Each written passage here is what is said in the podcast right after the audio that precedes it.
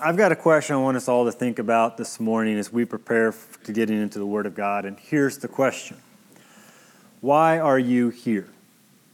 And I don't want to misinterpret the question. The question is not, Why are you here? Okay, it's, it, we, we, we welcome you. We, we're glad you're here. I'm glad you're here. God's glad you're here. What brought you here today? Why are you here? What, what do you hope to see happen today? What expectation did you come with today? Why are you at Harvest Hill today? Why are you here? And I really want you to think about it because this is what we're going to be diving into here in a second in, in the Word of God. Is why are you here? And so you may need to just kind of close your eyes and, and think about it and pray about it. Really answer. And I don't want your church answer. Well, you know, I love Jesus. And that may be it. That may be why you're here. But there's, there's not a wrong answer at this moment. It's really asking your heart, okay, why am I here?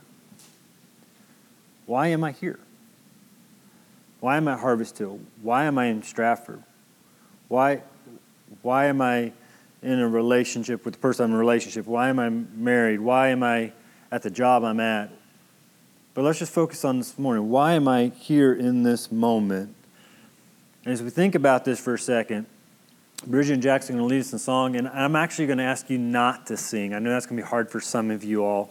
Uh, you can join in eventually, but I really want you to focus on this question and answering this question for yourself. Why are you here?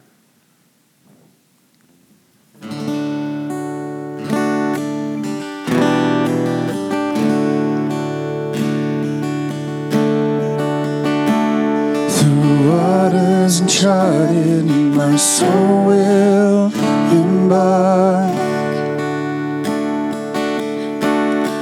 And I'll follow your voice straight into the dark. And if from the course you intend I depart. Speak to the sails of my wandering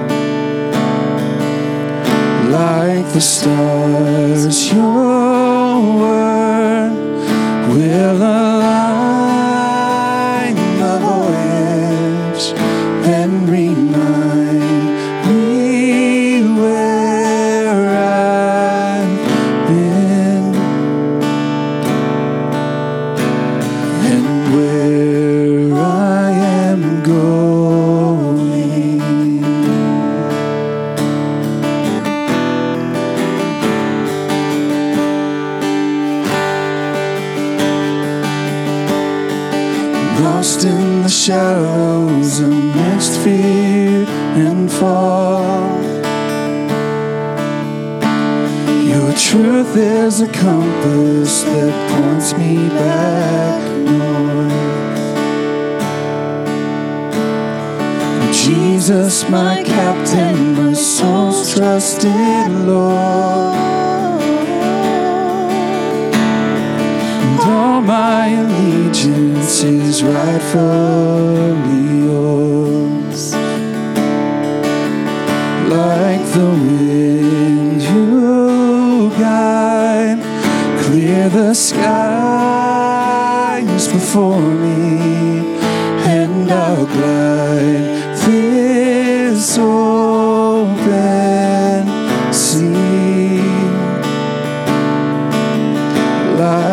stars,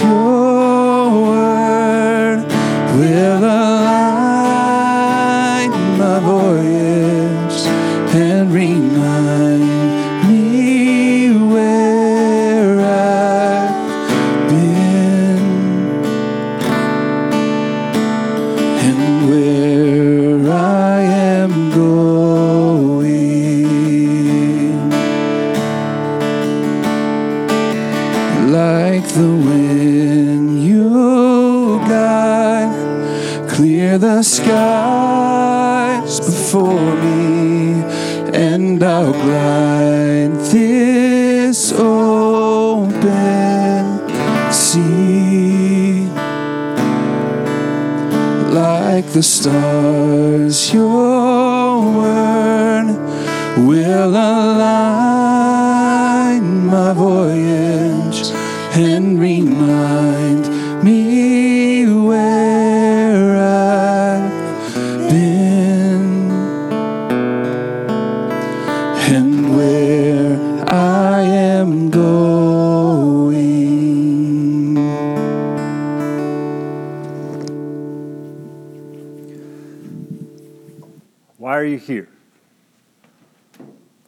Now comes the more difficult part.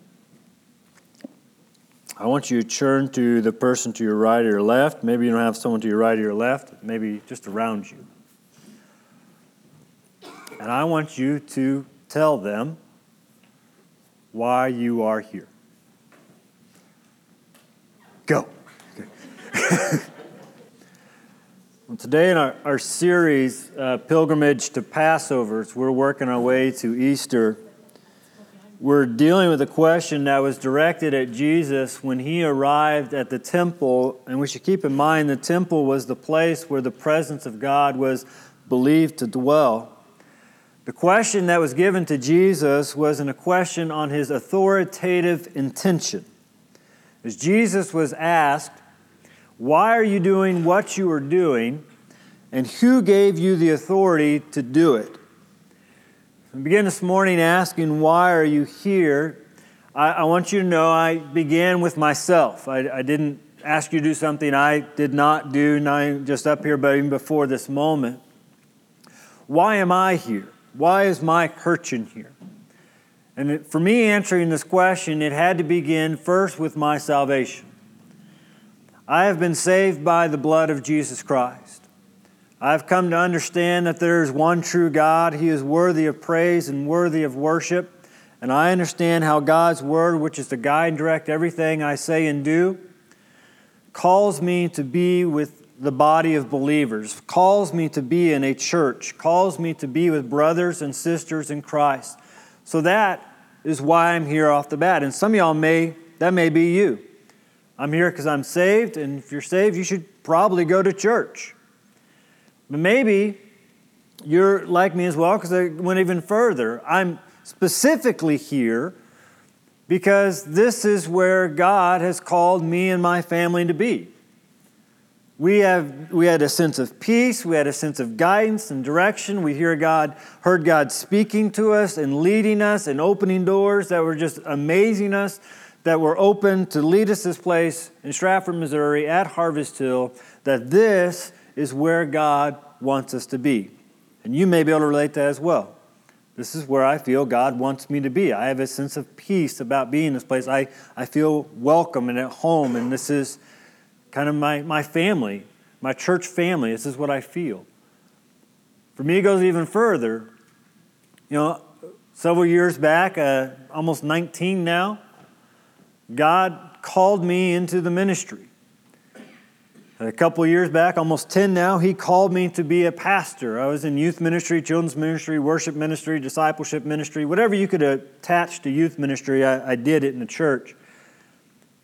And so I'm here not only because I'm saved, not only because God called me here, but I'm here doing what I'm doing at this moment because this is what God has commanded me to do.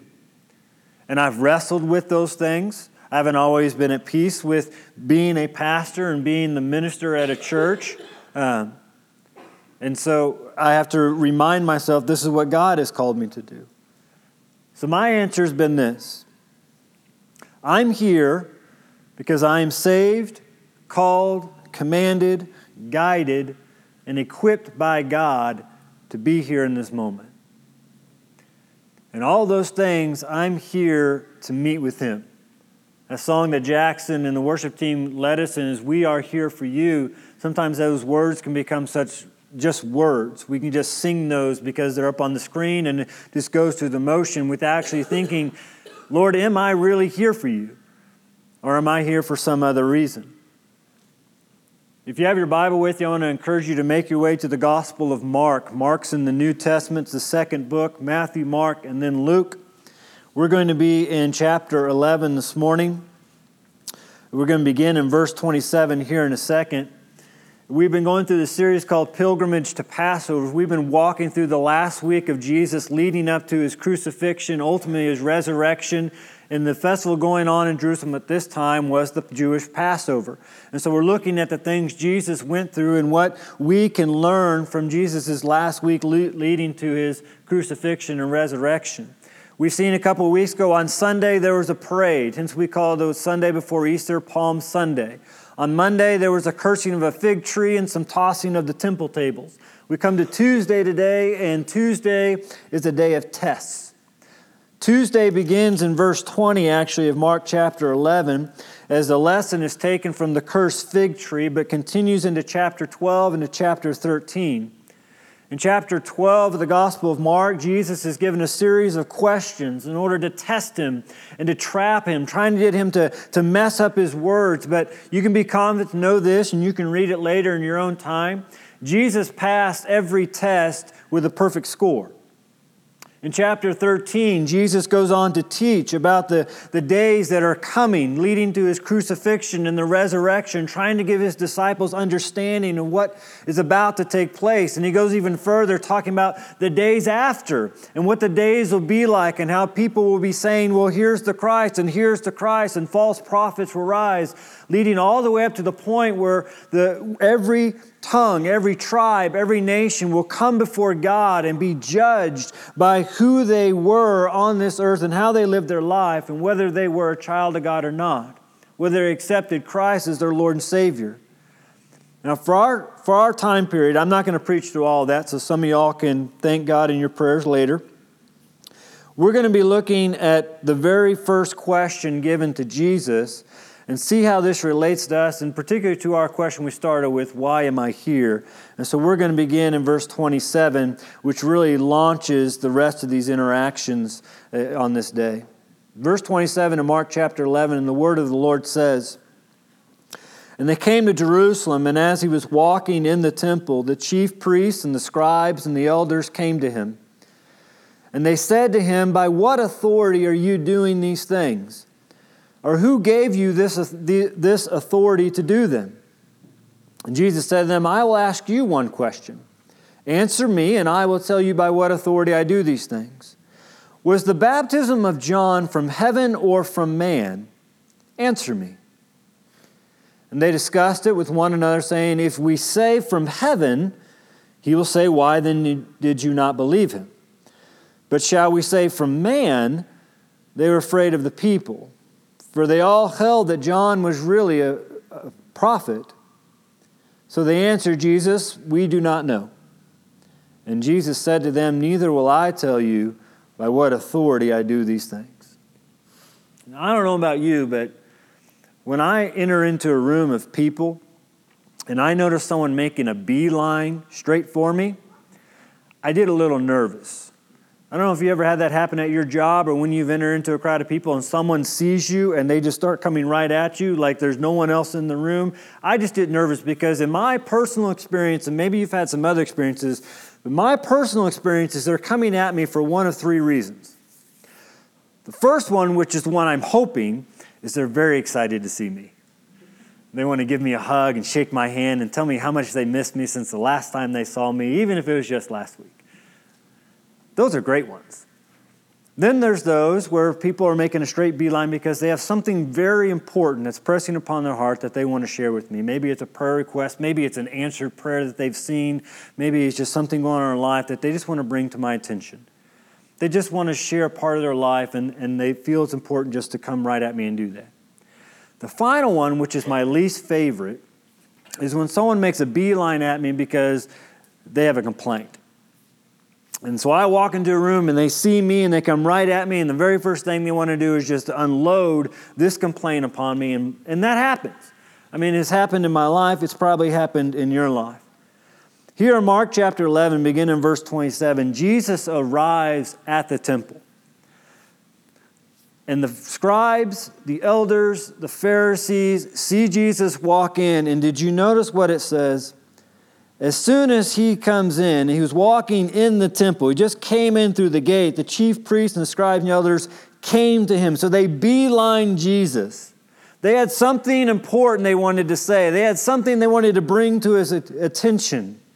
Now, we know throughout the Gospels that people were being drawn to Jesus all the time. So these people were actually drawn to Jesus, even though they were opposed to what Jesus was doing. If you read the, about the scribes and the elders and the chief priests, what, what we need to understand is these were the cool kids. These were the cool kids in Jerusalem. These were the cool kids at the temple. These were the people that everyone else looked to and respected. And when Jesus started doing what he did, he was kind of like the new kid that came into the school that was disrupting the status quo. And so the cool kids needed to put the new kid in his place. He needed to understand who actually ran these halls and who actually ran these temples. Jesus was disrupting the status quo. And these individuals right here in verse 27, these were the religious elite. The chief priest, he oversaw all of the temple worship. The scribes made sure the law of God was given to the people. The elders offered leadership to all the people of God. And even though we don't read it right here in this passage, we know that earlier in chapter 11 and on into chapter 12, that these three groups of people were coming at Jesus with an intention. They wanted to see Jesus arrested, and the Bible says they wanted to destroy him. And so they beelined it to Jesus. He came in, they're not excited that he did what every righteous Jew should do in coming to the temple of God to hear the word of God and to offer up sacrifices and to worship God during this festival of Passover. That was not even on their radar. They wanted to beeline it to Jesus to let, their know, let him know their disapproval of him. They had good intentions. I love that phrase good intentions. You ever use that as somebody? Well, they had good intentions. What are we actually saying there? They tried something, they failed miserably at it, but they had good intentions. I think it's one way that we say, you know, we're giving them grace, right? They had good intentions, so, you know, grace upon them. You know, I used to say that about our kids. When we were potty training our kids, and they finally learned that the potty was in the little room with the toilet in it, and they went to the potty, and we would be, as parents, all excited, they're gonna do it. And then you go and see what they did after they were done, and notice everything got everywhere except the potty. You say, oh, they had good intentions. They tried, but they failed miserably. There's no doubt in my mind this group of the chief priests and scribe and the elders came to Jesus with good intentions. Their overall goal was to protect the sanctity of the temple. They were to protect the holiness of God. They were put over to protect the people of God, to which they believed that Jesus was disrupting that. And the events of the past couple days with the, the parade coming in, the tossing of the temple tables, they were getting tired of all of Jesus' theatrics and they wanted clarification on why he was doing what he was doing. Why are you here? Who gave you the authority to do what you are doing and what you are teaching? So they come to Jesus and they want meaning. They want to know his authority. They want to know who gave Jesus the permission to do what he is doing in this temple to which they were in charge of. That's what's going on here.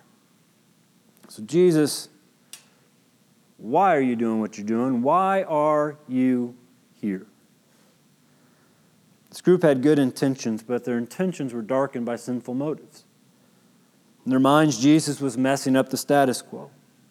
He was messing up everything that they had worked so hard to achieve. These were Jewish men who had spent their entire life becoming what they were at this moment. They had studied the scriptures. They had dedicated their lives to God. They had committed themselves to ministering to the people, and they had arrived now at the peak of the Jewish culture. These men had power, and it was that power that was beginning to corrupt their life. And so, what we see here in verse 27 through 33 is, is an interaction of a visual representation of established authority. Established authority with the chief priest and the elders and the scribe versus eternal authority. And we may read through the Gospels and shake our heads at this, at this group of people, but we have to realize we're all in danger of doing the exact same thing. As we become enamored with what we have accomplished, we have put all this hard work into this. We have put all this time into it. We've had our dreams and we have gone for it. We have shot for the stars. And what we see here is when our established authority collides with eternal authority, we are in danger of building a system with no room for a Savior. We might think that it doesn't happen, but churches all around this world right now sing praises about the good old days and so they stay in the good old days, leaving God no room to do something in the present or the future days. They have a system which has no room for a Savior. And when we have a system with no room for a Savior, we don't allow Jesus Christ to come into our life and do anything. So we wonder why we get stuck in a spiritual rut. We buy into the lies that, you know what, I'm doing all right. At least I'm doing better than so and so. I understand that I make mistakes. I understand that I sin and I fall short and I don't always do it right. But you know what? I have good intentions. This question posed to Jesus is one we have to stop and ask why am I here? Why am I doing what I am doing? Why do I do what I do? They're asking Jesus, Who sent you? These men, they had sat under mentors and rabbis. They had spent time in school and training. They had paid their dues. But Jesus, he was from Nazareth. He didn't sit under a rabbi or mentor, he was the son of a carpenter. He didn't even come from the tribe of Levi, he came from the tribe of Judah. Yet here was this man that the people were being overwhelmed with by what he was doing and teaching. And these, these men here couldn't understand it. Notice they did get one thing right if you look there in Scripture. They were intentional about seeking Jesus. He came to the temple, and what did they do? Let's go straight to him. They were intentional about seeking Jesus. That's the good thing they did. But their failures, they were not intentional about knowing Jesus. We can come with the same intention this morning. We can come to know God more. We can come with good intentions of seeking Jesus, but we can leave in failure because we sought Him to, but never come to know Him personally. We've gained more information. See, these men, they just wanted answers. They didn't actually want to know who Jesus was. They didn't actually want to know what he was preaching about and what he came to accomplish. They just felt like they were entitled to answer, answers. They sought Jesus, much like many of us may be doing in this moment right now, but they had no room in their heart for what Jesus wanted to do with them. Jesus doesn't answer their question. But notice that he doesn't say he wouldn't. He tells them, I'll answer your question, but first you have to answer my own question. He wanted to deal with their heart. See, they had a system. And their system allowed their heart to become hardened. And their heart was so hard that there was no room for the Savior to come in and to intercede in their life. And so he poses this question. And even though we may read through the Gospels and you may come across the group of the Pharisees and the Sadducees and the chief priests and the scribes, and, and like automatically, because we grew up in fairy tale type of, of world and language, that we think villain, villain, villain, villain, bad people. Well, Mark doesn't present these people necessarily as villains nor idiots. They understood what Jesus had asked them. He gives them a 50 50 multiple choice question. It's either A or B. You give me which one you think it is. But they understood what he was asking, that they had options, but their system did not allow them to answer in any way. Because they understood that if they answered that John's baptism was from heaven, then they were wrong in the way they treated John. And they were wrong in the way they understood John's message because John's message was a calling of repentance, of baptism to prepare the way for the Messiah. And so, if they were to say John's baptism was from heaven, then they would have to say that his baptism was preparing the way for the Messiah to which Jesus Christ was, in which they got their answer that that's the authority he came in. Their system did not allow that. And so they could go with option B. Well, option B, they begin thinking about that. If we say that it's from man, the problem with that is that the people really like John. And they really believe that John was a prophet of God. And if we say that it's from man and not from heaven, then the people won't like us the way we want them to like us, because that's our system. We want people to like us and to see us in a place of authority. And so they tell Jesus, We don't know. They're put in this predicament.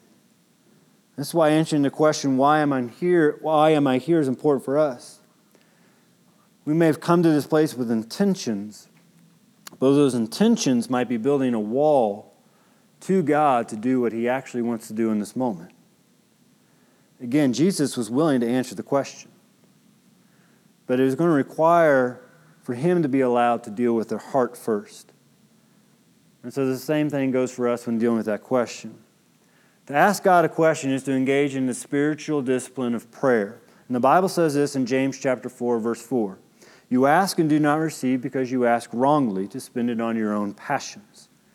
And what we discover in the passage is that there are three dangers of having good intentions, which we all might be tempted to be in this place. First, good intentions make us present, but we miss the presence. This group of people here in Mark were physically present with Jesus. They were physically in the presence of God in the flesh. They were physically present with absolute truth. Do you see that? They were right there. But just like us this morning, being physically present does us little good if we are not going after the presence of God. Not presents like Christmas presents. His presence. The last several years, my family and I, and we've had this blessing um, through Jamie's parents of getting to go down to the beach. And so every year, near summer's near the end, and we know that this is kind of the staple that summer vacation is coming to a close and school's going to start back up, is we get to go down to the beach. And uh, every year, it doesn't matter how many times we've been down there, the one thing we want to see is sea life. You know, because we live, you know, around cows and cornfields and stuff like that. So we want to see stuff in the sea, stuff we don't see all the time. And so every year we go down the beach, first night there, we plant our chairs in the sand, and all the adults are just like old people. We, we get our chairs in there and we sit down and we just stare. Back and forth. The kids are doing whatever they're doing. We've been with them for 18 hours in the car. They're, they'll be fine, right? And it doesn't matter how many times we've been there, we'll, we'll just, and every single day it would be the same thing. And Even if we're in the water, the adults are, are acknowledging the children are there, making sure they're not drowning or anything, but we're just kind of looking out. And part of that, when we're in the water with the kids, we want to make sure there's not something like a fin hovering on the surface of the water. But we tell our kids, you just have to outswim the cousins. That's all you got to do, all right? just get out before they do, you'll be fine. But we're always looking, and it, and it happens every single year. It's going to happen this year. I mean, that's, we're talking about prophecy, or that's my prophecy right now. It's going to happen again this year because it has happened every single year. There will be, we'll be sitting in our line, we'll be staring off into the horizon, the ocean view, and someone will exclaim from their chair, Did you see that? And so everybody will look in that direction. And we'll, we'll, you'll, you'll take your sunglasses off and you'll what was it? What'd you see? We were present, but we missed the presence. We had good intentions of seeing something, but looking in the wrong spot. And so someone gets excited that they see dolphins jump or fish jumps or supposed shark in the water. And the rest of us are left looking. I think sometimes we can come to church and do the exact same thing. If we're not really asking, why am I here today? I can be physically present, present in the presence of God, yet completely miss it. Because if all I'm trying to be is present and I'm coming with good intentions, but that ultimately means I'm failing at what really needs to be done here, we get the, the mercy and grace of being in the presence of a holy God who wants to interact and engage in our lives. He wants to speak us and meet with us where we are. And the beauty of what God's word says is He knows everything about us, everything we're going through, every joy and every bummer of life. He knows it all. He knows everything we bring in with us. Nothing is surprising Him, nothing is taking Him off guard. He knows what we bring into this place, and He still desires to engage with us on a personal level. But the sad thing about church is sometimes people can be in the presence of God, physically present, but completely miss it. What a sad thing for these people. Be able to look Jesus straight in the eye, be able to hear his voice, the tone of his voice, what it sounded like, be able to hear what he or smell what he smelled like, and yet completely miss. God in the flesh was standing right in front of him. But how many of us have missed that on Sunday mornings? We've been here, but completely missed. I've been in the presence of holiness.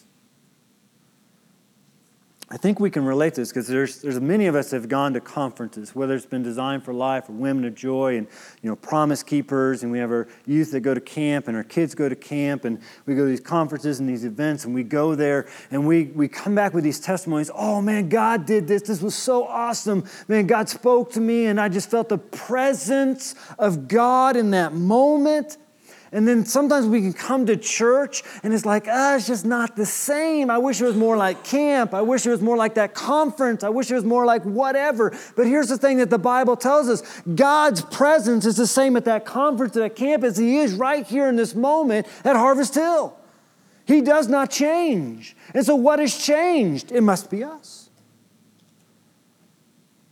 Because we can go to those conferences and those camps, we can go on those mission trips, we can go with an expectation that God is going to do something miraculous and incredible, and our eyes are scanning the horizon, waiting for Him to pop up. And then we come to church and we get through the routine where we find our seat and we get comfy and we go through the motions of song and we completely miss the presence of God, but we were present. God, I had good intentions today. Did we completely miss what he wanted to do in our life? You understand this, this is what this is so beautiful. The church. We get to gather in the name of Jesus Christ with other people who are in, come in the name of Jesus Christ and the promise of God that we are in his presence. But what the Bible says is we can be in the presence of God and be presently here, but completely miss it. Because we come with the wrong expectation or no expectation. Why are you here? Why are you here? Second danger we see here in Mark chapter 11 the good intention of gaining information, but evading intimacy. These men approached Jesus and they wanted an answer. They felt entitled that Jesus should give them an explanation. But Jesus doesn't. Instead, he poses a question to deal with their hardened heart. Jesus wanted them to evaluate themselves and their relationship with God, and it began in their heart. It's what the greatest commandment is really about. In Mark chapter 12, you can read it later. We're going to read it again here in a second. Jesus said, You shall love the Lord your God with all of your heart, with all of your soul, with all of your mind, and with all of your strength. And you shall love your neighbor as yourself. These are the greatest commandments. Both commands of love or agapeo love, which means sacrificial love. Which meaning the command to love God is not just an intellectual exercise, it has to have intimacy. It has to be sacrificial. I have to be willing, God gave up for me to be in this relationship. I have to be willing to give up what I think I know and the authority I think I have and allow God just to do what only He can do in my life. So these, this group, they came to Jesus, they knew the Word of God. They were in the house of God. They have been intellectually trained. They had all the information before them, but they lacked intimacy. It's a prayer request I have for you all to pray for me. Some of y'all know that this, uh, this last December, I've, I finally got my master's. Just not my lightsaber yet, but I've got my master's. You know, Star Wars fans, you got that. But anyway, um, I finally got my master's. It's been like years of just going through this process, and it took years just to even pray about it before I even started. But it's finally done, and I've yet to do it on my wall to like show it. But uh, I, I, promise you, I do have it if you'd like to see it. But anyway, here's my prayer request. Because one thing I learned or, or, found out about myself just in asking this question in the last couple weeks, God's been working on my heart, is I, I enjoyed seminary. I think it was beneficial. I learned a lot. I was challenged a lot. I grew a lot. But one thing I learned about myself after going through seminary is I began to make my understanding of God an intellectual exercise rather than an intimate encounter.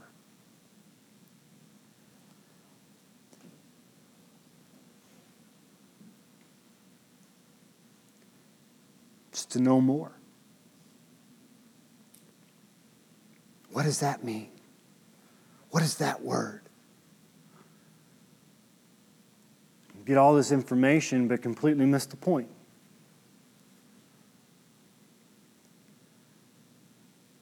God's not impressed with my head knowledge, but He is if my heart's after Him.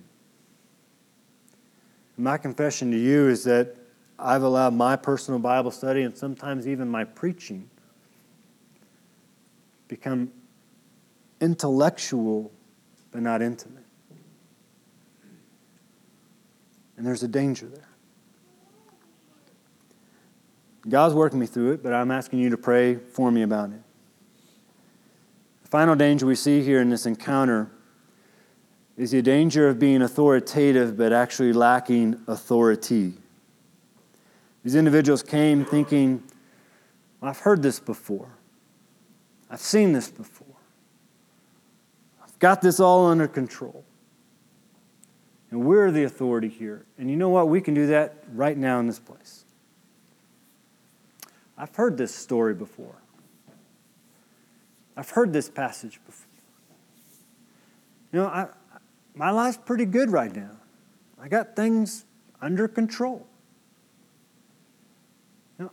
I'm in charge of me. I'm responsible for me. I'm the authority of my life. We come thinking that we are the authority, we fail to see the true authority. This group was in a place for, of authority. They, they surrounded Jesus physically, though. This is the image. When they surround Jesus, here's what it was it was to show him they were the authority figures here.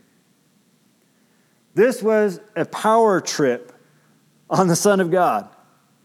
Because they believed the authority that they had achieved and worked so hard for and accomplished and the life that they were living, they believed that overrode any authority Jesus was claiming to present in their life at this moment. And we can be exactly like these men, and we forget that we have no leverage on the Almighty God. These men try to intimidate Jesus with their worldly authority. And this wasn't the first time, and it wasn't the last time. Mark chapter 12, the Pharisees come to Jesus asking him a question to trap him concerning taxes. Mark chapter 12, the Sadducees come to Jesus to trap him with a question concerning the resurrection. Finally, in Mark chapter 12, a scribe comes to Jesus trying to trap him and test him concerning the Great Commission.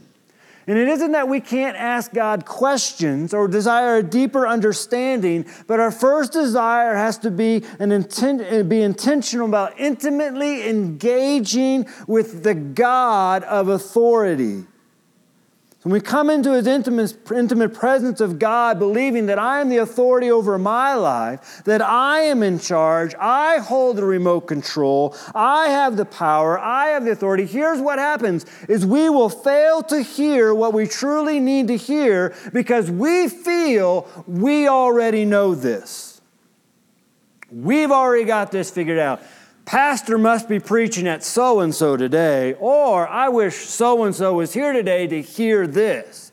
But if I believe that God is the authority over all life, including my own, then I have to believe that God in His authority has brought me here to this moment to have His word spoken over me and to be authority over my life. It's not about who isn't here or who should be listening, it's about, okay, am I? Am I hearing what God is trying to say to me? Or do I have things that I am blocking Him? I got places I need to be. I got things I need to do, and it's almost lunchtime. What a sad statement to be in the presence of Jesus and yet not recognize Jesus. And this is why we're asked our question why it's so important with our relationship with God. But not just with our relationship with God and our relationship with church, but in every relationship in every aspect of our life. Hear this people walk away because they forget the why. And not just in the relationship with God, but all avenues of life. Marriages sometimes aren't merry, jobs are not joyful, Family is not always fantastic. Finances are not always fun. School is not always swell. And relationships don't always revive or relax. And so people walk away because they forget the why. Why am I here in this situation? So I've had some personal time to evaluate this, and so I won't let myself off the hook. Why am I preaching this message right now? Am I preaching? This is a question I had to wrestle with this week. Am I preaching this message because I know at about uh, 1045, 1050, you all are going to expect me to come up here and have something witty to say? Because that's what you pay me for, right? To be funny. I got an amen over there. That's right. Thank you. Am I preaching this because I, because I feel that you expect me to preach something, and so I better have something ready? Or am I preaching this because I believe this is what God wants to say to us all?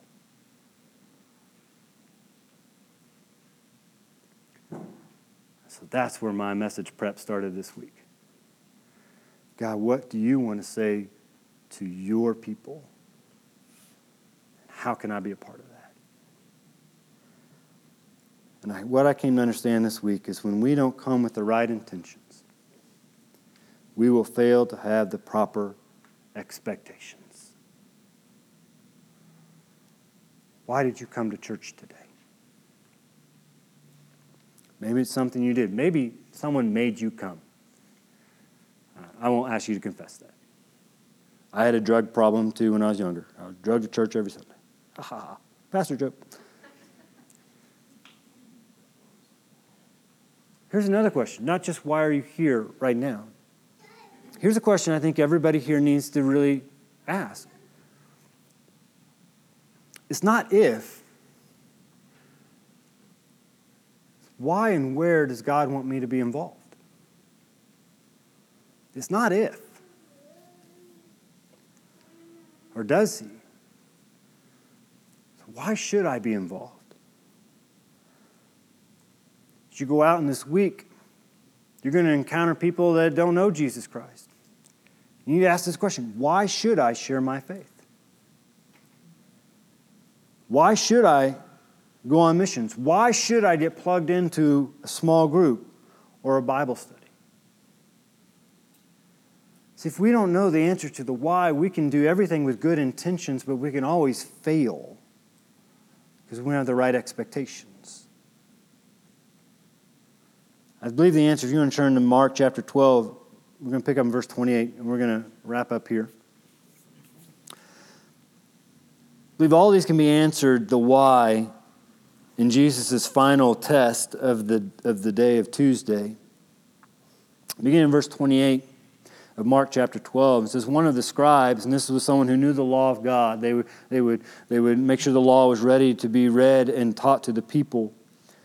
One of the scribes came up and heard them disputing with one another, and that's everything talking in the beginning of Mark chapter 12. They try to test and question and trap Jesus. And so he heard this. He, he, uh, he was a witness of this going on, and he heard how Jesus responded.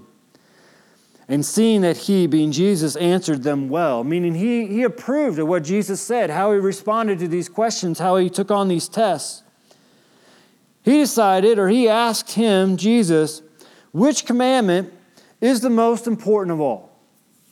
So, if I were to get anything right in my life, what should I do? And Jesus answered, The most important is, Hear, O Israel, the Lord our God, the Lord is one. That's taken from the Shema of the, of the Old Testament, Deuteronomy chapter 6. And you shall love the Lord your God with your heart and with all your soul and with all your mind and with all your strength. The second is this you shall love your neighbor as yourself. There is no other commandment greater than these. And the scribe said to him, You are right. Yay, Jesus got it right. I mean, that's where you applaud Jesus in that moment you're reading the Bible. Go, Jesus, way to go. You're right, teacher. You have truly said that he is the one, and there is no other beside him and to love him with all the heart and with all the understanding, with all the strength, and to love one's neighbor as oneself is much more than all whole burnt offerings and sacrifices.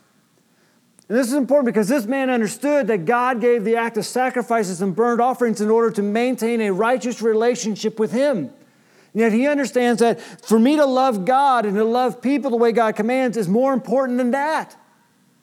I can go through the routine, I can, be, I can be physically present in the routine of worship, but I can still miss the point.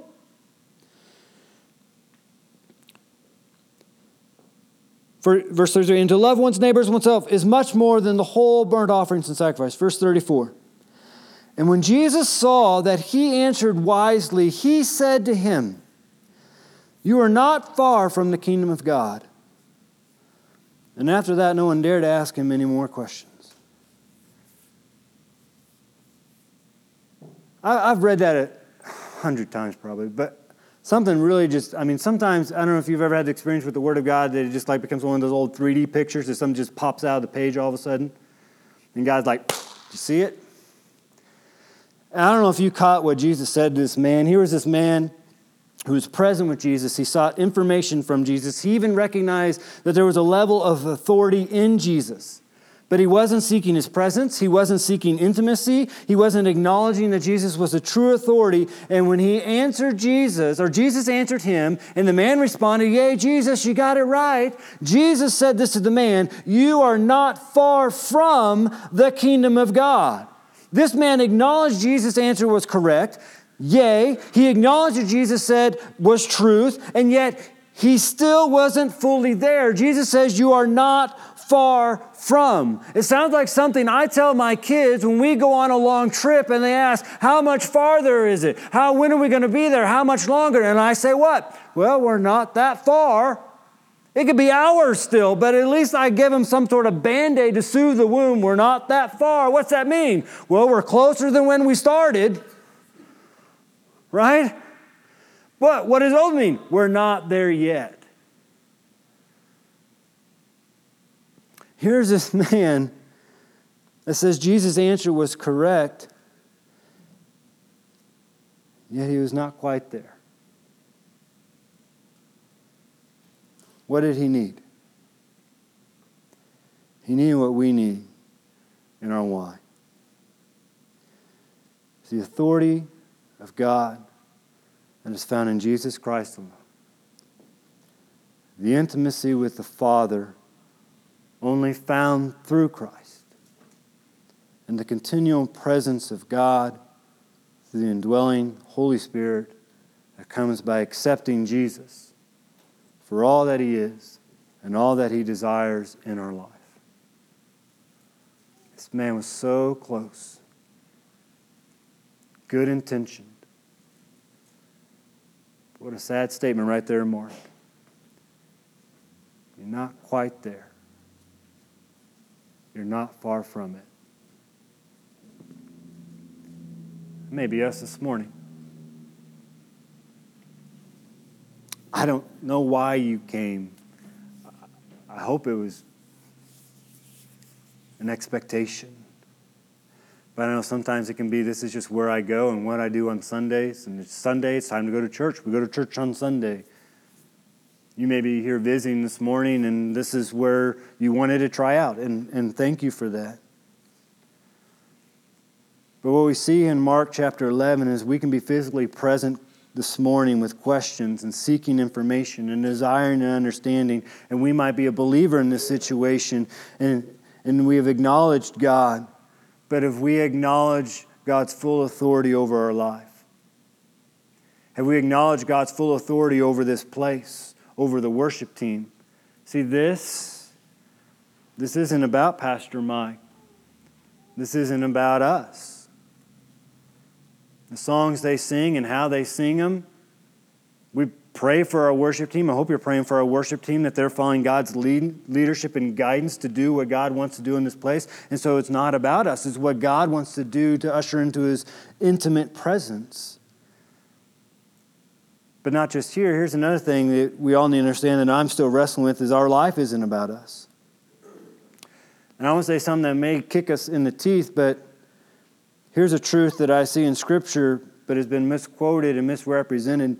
You know what? The cross isn't even about you. A little bit of it is. But the cross is really about the holy authority of a righteous God. The Bible says that no one is righteous, no, not one. Romans chapter 3, verse 10. You jump down to verse 21. It says, But now the righteousness of God has been manifested apart from the law. And the law was the authority over God's people leading up to Jesus Christ. Although the law and the prophets bear witness to it, what's that mean? It means that everything in the Old Testament pointed to Jesus, this righteousness apart from the law. The righteousness of God that came through faith in Jesus Christ for all who believe, for there's no distinction, for all have sinned and fall short of the glory of God and are justified by his grace as a gift through the redemption that is in Christ Jesus, whom God put forward as a propitiation, that word means substitute, by his blood to receive by faith. This was to show God's righteousness. What was it to show? His righteousness, his righteous authority. Because in his divine forbearance, in his knowledge, in his understanding, not mine, he passed over former sins, able to show his righteousness at the present time so that he he might be just and the justifier, the one who has faith in Jesus. The cross, yes, paves the way that we can have an intimate relationship with God. We can be ushered into his presence. We can have the Spirit dwelling inside us. We can hear his voice speaking to us. But the cross isn't so much about us as it is about his righteous authority over us. There was a debt to be paid that we could not pay on our own, but God stepped in to pay it in full and that's His authority. So, do we believe in the authority of God over all of our life? And what I do, do I do what I do because of God's authority over my life? You may be here this morning and you're like, well, Pastor, I don't even know if I'm a believer. I just kind of came here, and here's the question I want to have for you that, that could be an answer. Why are you here? Well, I came because I'm seeking, and I heard this may be a place to go to seek. But I don't even know if I'm believing. But here, here's my question. If, if that's you here this morning, and it could be for all of us actually, do you believe in happenstance? Happenstance means things by chance. Do you believe in happenstance or holy happenings?